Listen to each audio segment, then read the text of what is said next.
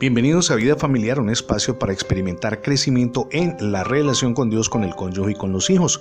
Comparto con usted el título para el día de hoy, Ame y permita que le amen. Esta semana tuve la oportunidad de leer una historia bastante interesante que comparto con usted. Un capellán en un hospital entró al cuarto de una anciana. La mujer tenía avanzada edad y aspecto de estar gravemente enferma. Se le veía preocupada y ansiosa. Deteniéndose al lado de la cama, el capellán empezó a presentarse, pero antes de que pudiera terminar, la mujer exclamó, no me interesa oír ningún sermón ni hablar con ningún pastor. Tengo una iglesia y mis creencias y por supuesto no quiero oír nada más, así que salga por donde entró. El capellán empezó a retirarse cuando de pronto se detuvo y le dijo con suavidad, no he venido aquí para hablarle de religión, sino del amor de Dios. La paciente, desconcertada, sonrió, se calmó y le dijo, entonces siéntese, porque en estos momentos tengo mucha necesidad del amor de Dios. Mi amigo y mi amiga, ¿cuántos expertos tenemos en nuestras congregaciones?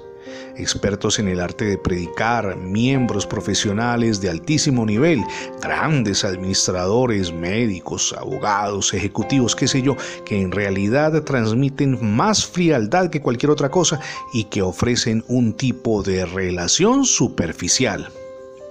Sin embargo, qué pocos expertos en amar podríamos usted y yo decir que hemos encontrado en nuestro medio y qué necesidad tan grande tenemos de amor. Lamentablemente, por causa de que existe tanta maldad en el mundo, como diría nuestro amado Dios y Salvador Jesucristo en Marcos 24:12, el amor de muchos se ha enfriado. Ahora el apóstol Pablo aborda el asunto en 1 Corintios capítulo 13, verso 13, donde él dice, tres cosas durarán para siempre, la fe, la esperanza y el amor, y la mayor de las tres es el amor. Dios mismo ha implantado en nuestros corazones la necesidad de amar y ser amados. Bien sea que usted es un profesional o una ama de casa, valiosa labor además la que desarrolla. Bien sea que sea soltero o casado, no hay autosuficiencia que lo libere de la necesidad de amar y ser amado amar para poder llegar a esas personas que, como la mujer del relato, se encuentran encerradas en sí mismas amar para que estas personas salgan de la frialdad reinante.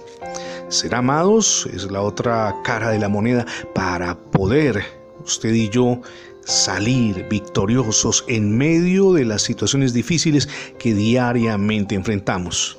¿Se da cuenta? Así funciona el amor con círculos concéntricos que van creciendo en dimensión, pero también abarcando cada vez más muchísimas personas, comenzando por nuestra familia, amar a la familia, amar al cónyuge y a los hijos, que es nuestra primera gran obligación humana amar a los seres queridos que tenemos allí en el hogar y a partir de allí ir irradiando ese amor a las personas con las que diariamente interactuamos. Piénselo, allí es un área donde usted y yo en el campo del amor tenemos que empezar a experimentar cambios. Ahora, no en nuestras fuerzas, y siempre insistiremos en eso, no es en nuestras fuerzas, sino con la ayuda de Dios, cuando le rendimos nuestra vida a Él y le permitimos que obre en nuestro corazón.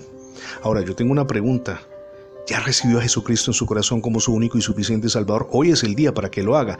Permita que Jesús reine en su vida, pero también en su familia. Es la mejor decisión que podemos tomar.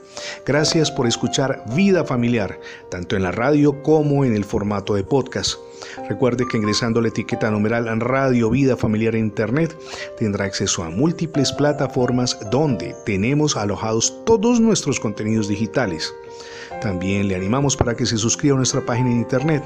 Es facebook.com diagonal Radio Vida Familiar.